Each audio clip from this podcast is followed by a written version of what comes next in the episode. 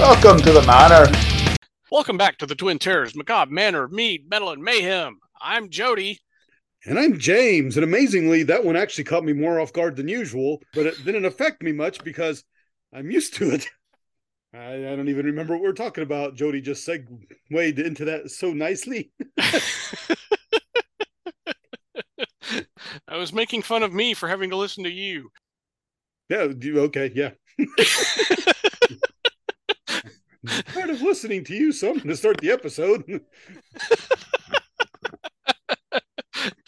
of course, now I have to listen to you do this episode. The sooner we start, the sooner we're done. I guess that's one way of looking at it. I was gonna say something about marital things, and I think I'm going to leave that alone. so, what are you drinking tonight? I, I'm I'm having a uh, Belhaven Scottish ale. Ooh, Scottish or Scotch? Scottish. Okay, the the one I can find because I know you actually found the Scotch ale a while back. Yeah. Jerk. But no, the Scott I like the Scottish too. It's good. Oh yeah, yeah, that's good stuff. I'm going to put it in the app. Well, you do that, and I'll I'll tell you what I'm drinking. Instead of going to the pub tonight after work, I actually came. Well, I had a bunch of housework to do. I've you know been taking care of a few things outside and inside, but I stopped by the liquor store and thought oh, I'm going to get me some beer. Now, as if I didn't have any at home. but, but I was in the mood for something hoppy, and I don't. I you know it's Halloween and Christmas time. They're mostly multi bastards. Uh huh.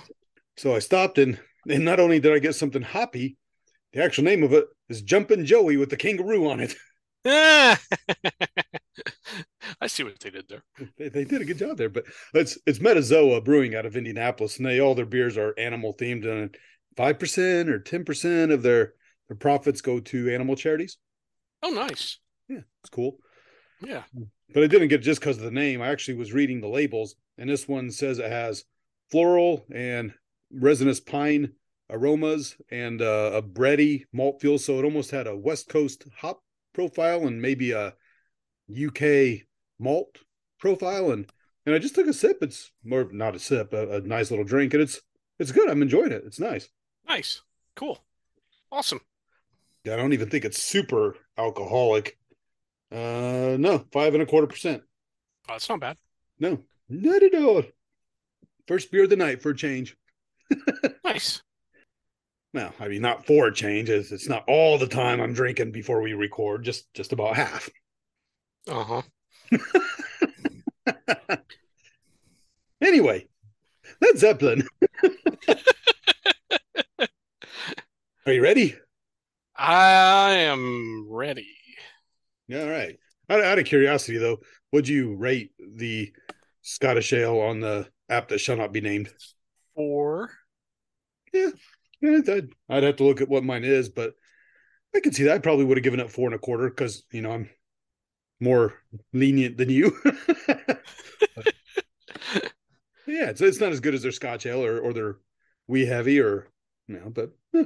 yeah, but it's good. Yeah, it's good. All right. So, part four of Led Zeppelin's Houses of the Holy. Yeah. Part four of part five. of which we'll get to six parts. kind of my guess. Ooh, I have two, I don't know if I'd call them errata additions. All right. So, yeah. Uh, I, I, I have been reading Jimmy Page's like big coffee table books, the the things, and then I finished one a long time ago, which you know was probably good that I finished it still after we did 4 mm-hmm. because you know that would have just made more things. But I uh I'm working on the other one now, and I'm I'm two album two, second album two Zep two. Yeah, and two things that Jimmy wrote, and these are directly from Jimmy. Mm-hmm. So I know I know I mentioned at one time from the other book that the Black Beauty Les Paul. Everybody talks about how Joe Walsh gave that to him. That's yeah, I think that's the story I've always heard. But it's not, and I and I mentioned that in an episode because in one of the books, Jimmy Page says no.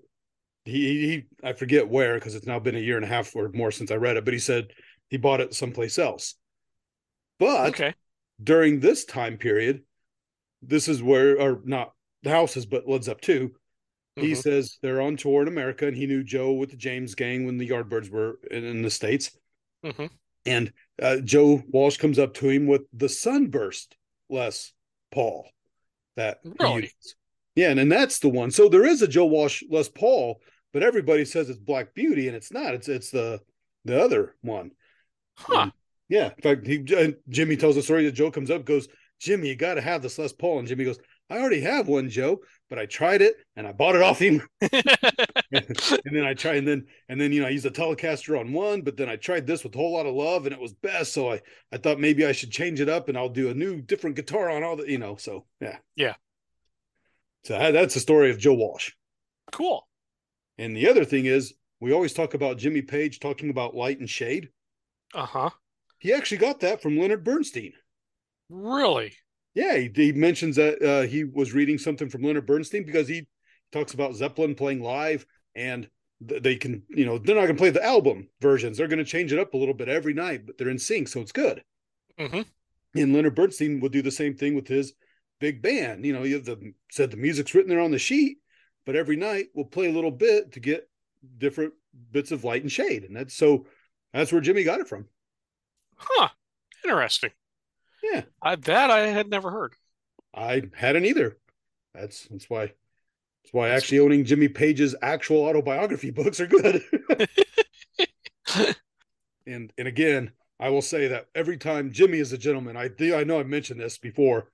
Every person he talks about, he is nothing but nice and kind about. In this, in, in the one and a half of these I've read so far, they were a pleasure to work with. They were fantastic. He's a very nice person. He taught me this. Kudos to Jimmy for not being an asshat. yeah. Anyway, I, I just want to throw those in there. Yeah. Yeah, making some Led Zeppelin stew. Just throw it in. Do we I'm have to boogie with it? I got that reference. I knew you would. Actually, just recently in the thing, he was talking about Ian Stewart. um, it- it's kind of Yes. hanging. Yeah, yeah. So Yeah. All right, the record, Houses of the Holy. Yeah. Yeah, so far we've been talking about sort of the bridge of time between four symbols and houses and the touring and the UK and the Europe and the North America and everything. Huh. We did mention when it came out, but I've got it here again. But now we'll actually talk about the album in this episode, the making of a little bit and the, the album sleeve design cover things. And and then then in the next episode, or maybe two, we'll, we'll talk about the songs. How's that? I I guess. I it's Well, this part's three pages. I don't think we'll have time for the songs in this one. okay, I guess not. All right.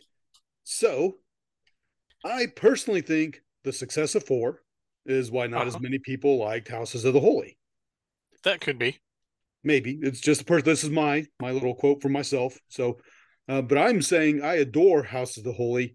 They have very different sounds though, and I can see why people lean towards four, especially with all the. I mean, every song was played on FM radio and became a hit. Yes. But I actually, if you made me pick a favorite Zep song, uh, song album, I would probably go with Houses of the Holy. I would not disagree with you on that, actually. Yeah, I, although I I would probably do the same. woohoo, shared brain brides again. Yeah. Although I, I would not fault anybody for four. If anybody actually said three, I would shake their hand because I love three. yeah. And it's titled Houses of the Holy because Page concluded that human beings were houses of the Holy Spirit. Really. I mean, good. Well, yeah, that's where the name comes from. And remember, this is where he's really getting into Crowley and esoteric stuff. And I mean, he, he had been for a long time, but uh, he's now he can afford to collect all the stuff. True. And most of the songs were written as a band during this time, except for. Uh, do you know the two Jimmy had written previously? I asked you so I could take a quick drink. I'm almost up. No, I'm kidding. I'm uh, I'm gonna say, I'm gonna say the song remains the same, and Dancing Days. The Rain Song and Over the Hills and Far Away. Okay, I was nowhere near that. no, but I, I kind of caught you off guard because I needed a drink. Uh, yes. Here's an easy one for you, though. Which one did Jonesy come up with and have been working on a while before they started recording? No quarter. Ding, ding, ding, ding. See? but that one's easy because that was like his showcase song once they added it to the set list. Well, you know. yeah. Uh, so, uh, anyway, the, the, album was released March 28, 1973. Mm-hmm. Um, and from what I can see, it was the same for the USA and the UK this time, but I did find one reference saying the UK was the 26th. Uh, so uh, I, I'm not, yeah, I don't know. But there there was a slight delay of the album release due to Purple Naked Children. Uh huh.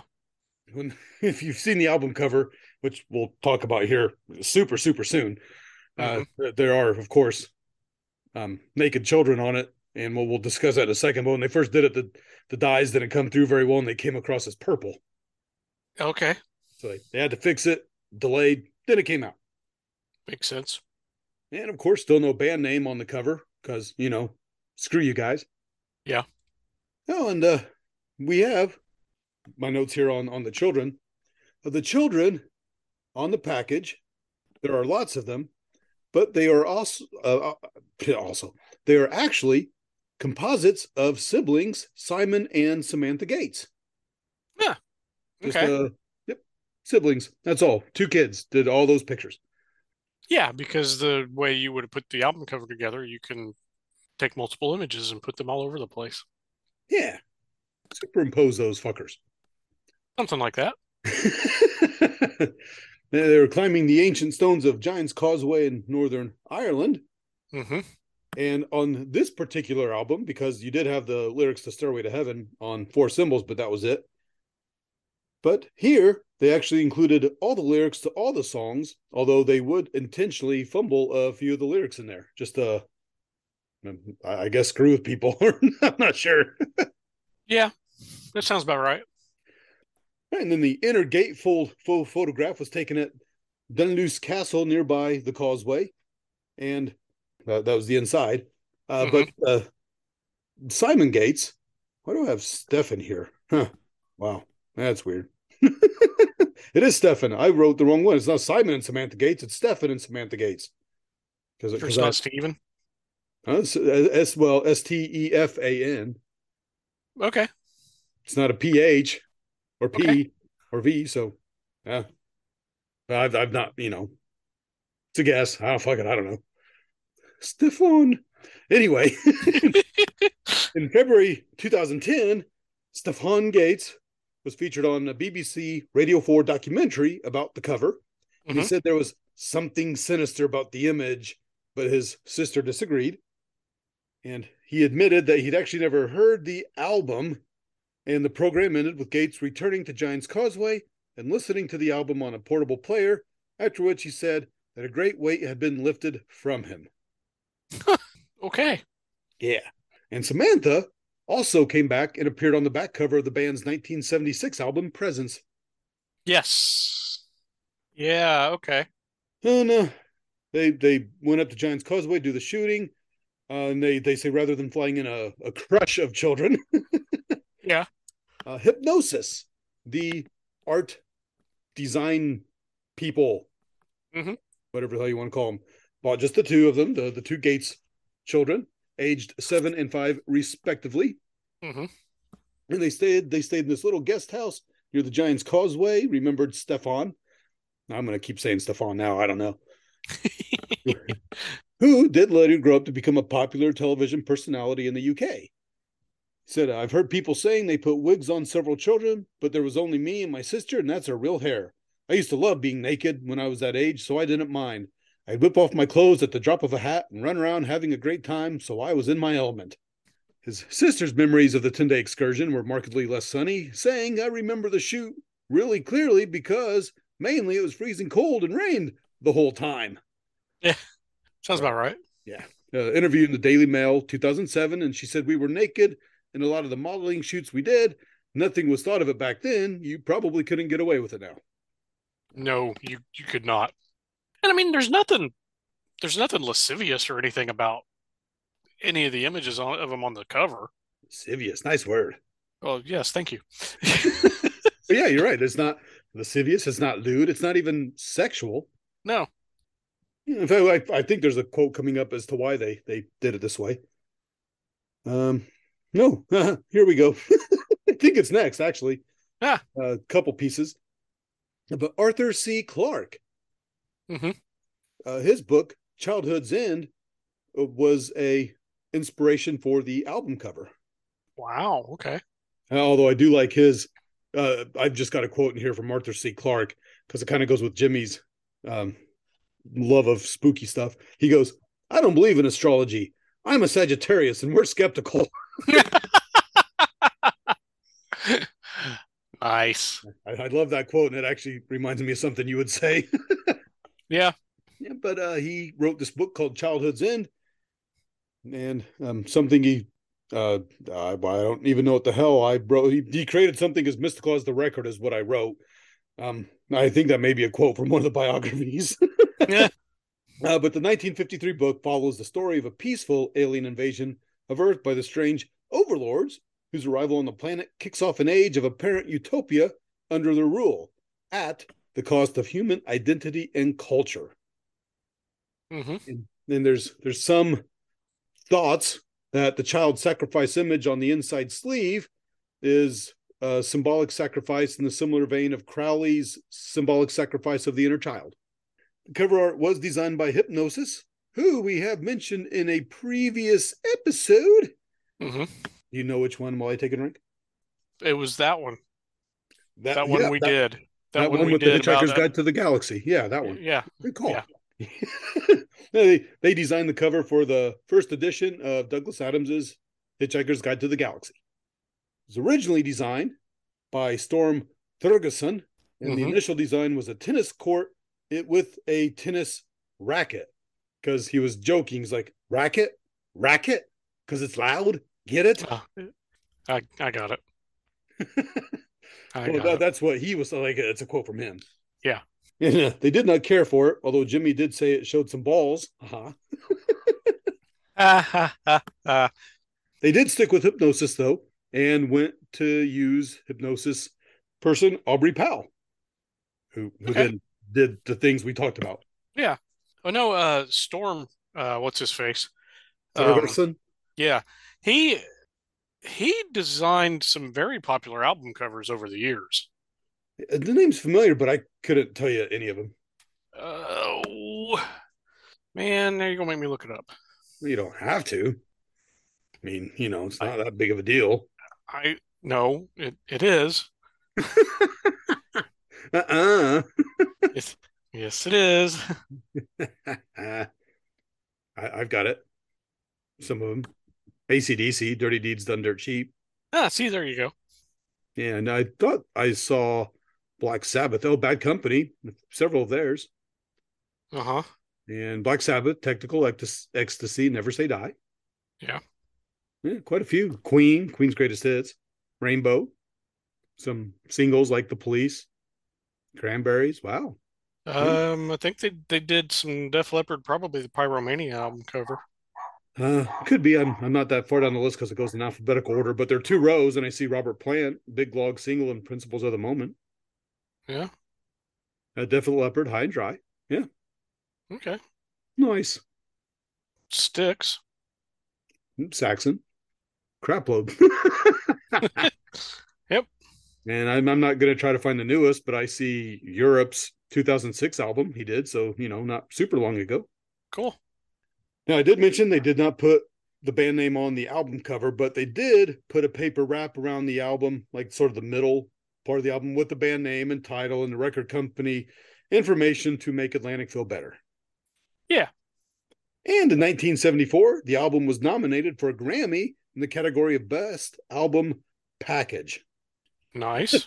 Yep. And cover was rated number six on VH1's 50 Greatest Album Covers in 2003. Right. Other than that, the other information I have on the album is number one in Australia, Canada, USA, UK, and a half a dozen other countries for the top 10. Its highest selling amount was 11 times platinum in the US. I will point out that uh, we talked about Rolling Stones touring about the same time for Exile on Main Street. Uh huh. Single platinum, not 11 platinum. Oh, but is it Rolling Stones are the greatest rock and roll band ever? Yeah. Well, my next note says, fuck you, Truman Capote, Princess Lee Rabs Well, and you Campbell soup motherfucker goober. yeah. Anyway. And they had two singles. Even even though they didn't love singles, they they did have two singles. Over Yep. the Hills and Far Away with Dancing Days on the, B side. It peaked at 28. It was released Mhm. May 24th, 1973. And their uh, second single was D'yer Mak'er with the Crunge on the B side, peaked at number 15, released September 17th, 1973. Cool. And hey, that didn't actually take as long as I thought it would. See, Well, I thought you'd interrupt me more. thought about it. you know, I'll leave it up to you. I've got three pages of notes on the songs. I don't know how much you would have to discuss on the songs if you want to do finish it up in this episode or if you want to save it. Oh, let's save it. All right. Oh, hey, look, it- Gordon Ferguson, Helloween, Pink Bubbles Go Ape in 1990. See, aren't you glad you looked that up? I did, and and he is the one who did Presence. The song remains the same. Coda, and then through the outdoor for Zeppelin. Yeah. yeah, sorry, I, I think I interrupted you. What were you saying? Uh, hell, I don't remember. And I will simply say, I am. I was going to say some stupid thing about houses of the Holy James, but we all know that's bullshit. So, I'm Temple of Elemental Evil James. I guess that makes me Tomb of Horrors, Jody. you are. That doesn't make you Tomb of Horrors, Jody. You simply are. Uh, before we get sidetracked, we'll talk to y'all later. Bye. The Macabre Manor is brought to you by the Twin Terrors. All rights reserved. Stay tuned for some fun outtakes. What are we doing first? Uh, I, uh huh, uh huh. I can hear you fine. Well, I'm sorry for you. Me too. Mmm, sound. Like a racket. Actually, that's why Robert uh, Robert Plant doesn't like exponentiation either. That's why he came out with the big log, Bazinga.